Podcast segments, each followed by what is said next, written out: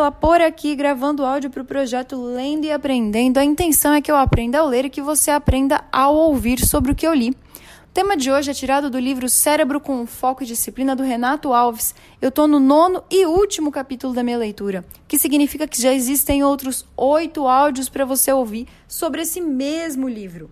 1. Um, mente indisciplinada é mente fraca. 2. Especialista em distrações. 3. Onde começam as distrações. 4. Estados mentais e os problemas mais comuns. 5. Os caminhos para blindagem emocional. 6. Reação inteligente, criando relações saudáveis. 7. As metas para desenvolver o autocontrole. E oitavo, organização, coragem e disciplina. O tema de hoje é Agora você tem o poder. Bom, esse capítulo é a conclusão do livro, e como todo capítulo de conclusão, ele é um capítulo mais breve que vai recapitular algumas coisas, que vai revisar alguns conceitos para poder fixar alguns dos conteúdos aprendidos durante a leitura. Então, o autor começa mencionando que se durante toda a nossa vida nós nos vimos como espectadores, como, entre aspas, vítimas daquilo que o nosso cérebro, que a nossa mente decide jogar para os nossos pensamentos, a partir do momento em que a gente entende ou entendeu através da leitura do livro é, alguns mecanismos de funcionamento da nossa mente, algumas, é, alguns dos padrões que se repetem no nosso cérebro, a gente tem ferramentas que nos ajudam a deixar de ser mero espectador e passar ao papel de diretor do que acontece em nossa mente, ao papel daquela pessoa que realmente dirige, controla, estipula o que vai acontecer ou pelo menos pega aquilo que não pode controlar e controla como vai processar aquilo que é incontrolável. Entendeu a situação? Mesmo nos, o que ele quer dizer é que mesmo nos pensamentos que a gente não controla, as emoções que a gente não controla, a gente vai poder processar, filtrar, fazer com que essas emoções se manifestem ou sejam interpretadas de uma maneira menos nociva. Então ele fala que a mente, na verdade, é, é algo que tem que estar ao nosso favor, que a gente precisa saber controlar a nossa mente. E todo todo livro, né, todos os outros capítulos, todos os outros oito áudios que tem aqui para você ouvir sobre este livro, batem muito na tecla do autocontrole da paz mental, porque é mesmo do autocontrole que a gente consegue extrair todas as outras coisas positivas que desejamos para o nosso para nossa mente, como por exemplo o foco, como por exemplo a disciplina, como por exemplo a organização. Então é só através do autocontrole que a gente consegue trazer um equilíbrio que nos permite inserir na nossa vida esses, essas qualidades, essas características que eu mencionei: foco, disciplina, organização. E a paz mental é uma consequência de tudo isso, porque entendo o autocontrole, conseguindo gestionar o que vai ou não permanecer na tua mente. Porque entenda, o foco, a disciplina e a organização vem naturalmente quando você aprende aprende a ter o autocontrole. Mas mais do que isso, o autocontrole não só traz essas coisas, como também permite que você pegue as coisas ruins, como por exemplo a ansiedade, como por exemplo a frustração, e processe é, essas, essas características, esses estados emocionais de uma maneira favorável ou menos nociva. Tudo bem, já me repeti aqui. Mas o que eu quero dizer é que entendo o autocontrole, podendo inserir as coisas que você quer na sua rotina e ao mesmo tempo processar de forma inteligente as coisas que você sabe que não são favoráveis, automaticamente a paz mental vem, automaticamente a tranquilidade vem, automaticamente a capacidade de ser feliz de reconhecer a felicidade nas coisas simples da vida, vem. Você se torna uma pessoa mais paciente, você se torna uma pessoa mais calma e você se torna uma pessoa mais livre. O que não significa que você não, não pode conquistar coisas. Ah, Bru, eu não quero eu não quero ver só felicidade nas coisas simples da vida. Eu quero conquistar grandes coisas mesmo, sabe? Eu quero conquistar coisas supérfluas. Sei lá, eu quero ter uma casona, eu quero ter um carrão, eu quero é, poder jantar num lugar legal com a minha família. Não tem problema. O, o, o foco não é, ah, você não pode ser feliz com coisas grandes, você tem que se contentar com as coisas pequenas. O foco é, você não pode fazer com que a tua felicidade dependa das coisas grandes. E a liberdade é exatamente isso. liberdade é buscar aquilo que você quer buscar, sem nenhum tipo de preconceito, mas ao mesmo tempo não depender dessas coisas que você está buscando, ser capaz de de viver feliz, ser capaz de ver sentido, ainda que essas coisas não cheguem, ainda que essas coisas demorem para chegar. É aí que mora a liberdade. É, é, nisso que consiste a liberdade, em ser feliz com o que você tem e também poder ter o direito, ter a possibilidade de buscar aquilo que você quer, mas sem que isso te deixe ansioso. Então, tendo toda essa paz mental, tendo todo esse autocontrole, tendo todo esse equilíbrio, tendo toda essa liberdade, você fica mais apto a enxergar além das dificuldades e encontrar soluções para os problemas. Porque a pessoa que não tem a paz mental, que não tem o equilíbrio, que não tem o autocontrole, eu vou ficar repetindo essas palavras aqui o tempo todo, porque lembre-se, esse é, um, é uma conclusão do livro. Então, é, obviamente, o livro gira em torno dessas coisas, então a gente vai repetir vários conceitos aqui, mas é bom para que você fixe. Entendo essas, esses estados mentais favoráveis, fica muito mais fácil você olhar para as situações difíceis da tua vida e ao invés de enxergar limitação dessas situações, enxergar as soluções possíveis. Meu avô dizia que para cada problema existem aproximadamente 14 soluções diferentes. E é muito interessante esse pensamento, porque é óbvio que existem 14 soluções diferentes, ainda que uma das soluções seja simplesmente não solucionar. É uma solução, deixar para lá é uma solução também. E, e o ponto é, quando você tem tranquilidade, você consegue ter visão para essas 14 soluções diferentes, ou seja lá quantos números de soluções diferentes possam existir. O ponto é que, tendo essa, essas características, esses estados mentais vantajosos, é você quem vai controlar a sua mente, não a sua mente que vai controlar você. É você que vai direcionar os seus pensamentos, que consequentemente vão gerar ações na tua vida. Não os teus pensamentos vão limitar as tuas ações por falta de clareza dos teus pensamentos, sabe?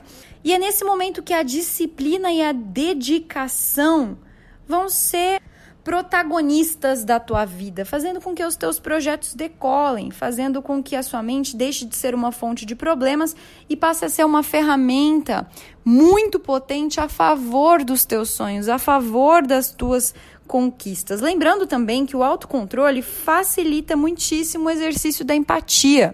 Quando você tem autocontrole, você não se deixa dominar pelos sentimentos, mas você consegue olhar para outra pessoa e enxergar o que está ali, além daquilo que você está sentindo por ela. Entende o que eu quero dizer? Você enxerga uma situação, ainda que a pessoa esteja fazendo algo ruim para você, você consegue enxergar o que está acontecendo de verdade, o que você consegue enxergar que muitas vezes a agressão de uma pessoa é um sintoma de um sofrimento dela muito mais do que do que uma agressão genuína contra a sua pessoa. E óbvio que aqui eu não estou falando para você não se defender. Um, um, uma das características mais importantes de um ser humano inteiro, completo, íntegro, verdadeiro, capaz, é a coragem de se defender e de se posicionar quando é preciso. Mas o exercício da empatia serve até para isso, para você se posicionar e se defender na medida certa. É óbvio que você não vai discutir com uma pessoa que te xingou porque é deficiente mental. É óbvio. Então, é, essa empatia, essa capacidade de olhar para o outro e tentar entender o porquê ele fez aquilo, vai te ajudar a saber quando alguém está te agredindo porque é filho da puta mesmo, ou quando alguém está te agredindo por, por exemplo, porque tem um problema muito grande, porque tem uma deficiência, porque tem um. Entende? Você enxergando o que o outro é e o porquê ele faz o que ele faz, você consegue se posicionar da maneira correta, seja essa maneira uma maneira defensiva ou não, ou simplesmente uma, um posicionamento de misericórdia.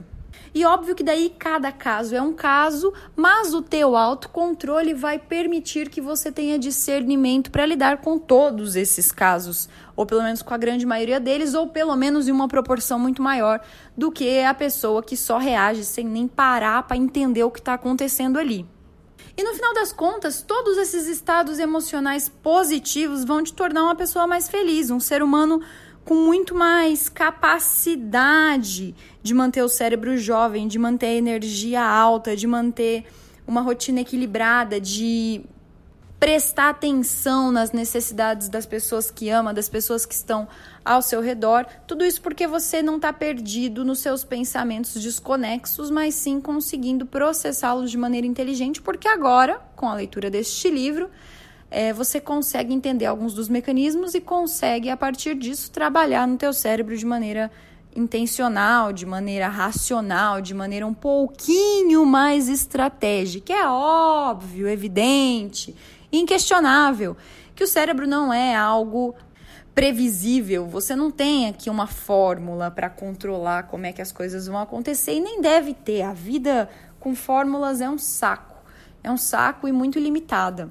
Só a partir do momento que você entende que a intencionalidade tem um limite e que a imprevisibilidade, é, a sorte, né, o que as pessoas chamam de sorte, isso que vem ao acaso, entre aspas, que vem é, da graça de Deus para quem acredita, é, é, onde, é aí nesses, nesses conceitos fora de controle que mora a real intensidade da vida. Só que, óbvio, uma pessoa que não se prepara para receber essa graça de Deus, para receber essa aleatoriedade do universo, para receber esse aspecto de imprevisibilidade de caos, ela não, não consegue processar na hora que isso chega. Na hora que as maravilhas da vida chegam através das coisas inesperadas, se tá tão despreparado, você não sabe nem o que você pensa, nem o que você gosta, nem o que você você não sabe nada, porque você não consegue ter o mínimo do mínimo do mínimo do controle sobre o teu cérebro ou do conhecimento sobre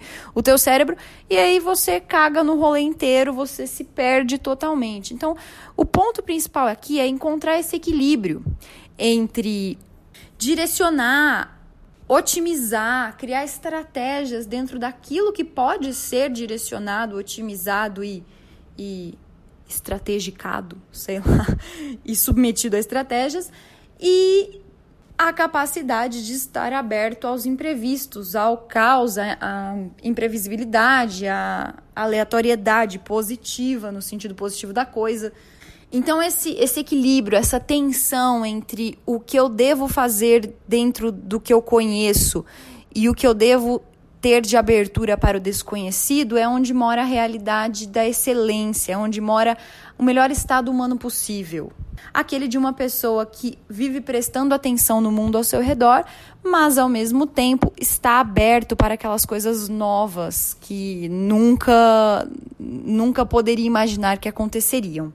E é exatamente dessa tensão que vem o, o, o, equilíbrio, né? Você percebe que essa tensão, na verdade, é colocar, colocar dois extremos em uma balança e ver esses extremos se movimentando, e é esse que é o movimento da vida, esses extremos indo de um lado para o outro, esses extremos te puxando para cima e para baixo, cada hora um mais do que o outro, é esse que é o equilíbrio da vida. O equilíbrio da vida está em movimentar-se, no movimento dessa tensão. Se houvesse um equilíbrio estático, um equilíbrio paralisado, esse equilíbrio seria o equilíbrio morte, que é o equilíbrio daquilo que não se movimenta, daquilo que não varia de um lado para o outro, daquilo que não consegue ser flexível ante as necessidades de tanto imprevisibilidade quanto é, estratégias e direcionamentos nos momentos necessários.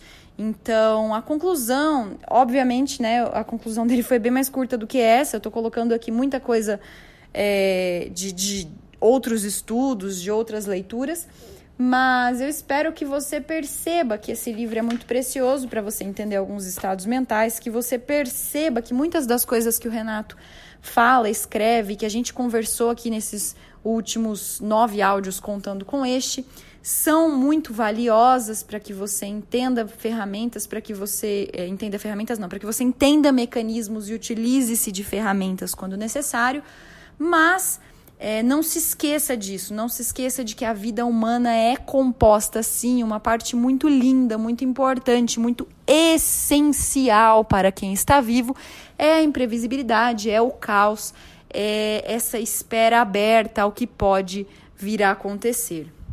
Eu espero que você tenha gostado do livro, eu espero que esse livro tenha te ajudado a aprender coisas novas, a crescer um pouquinho mais como ser humano, como fez comigo. Eu espero também que as minhas contribuições possam te ajudar de algum jeito. E aqui finalizamos o livro O Cérebro com Foco e Disciplina do Renato Alves. Muitíssimo obrigada por ouvir. Deixa aqui o teu feedback ou lá no meu Insta, bru.estrela. Indica esse áudio ou esse livro inteiro, se você acompanhou o livro inteiro, para uma pessoa que realmente precisa, que você sabe que está precisando ouvir tudo isso. E volte, porque na semana que vem tem livro novo. Tem um livro fantástico que eu tô doida para ler faz um tempão e que você vai gostar muito com certeza. Sucesso e paz. Até o próximo áudio.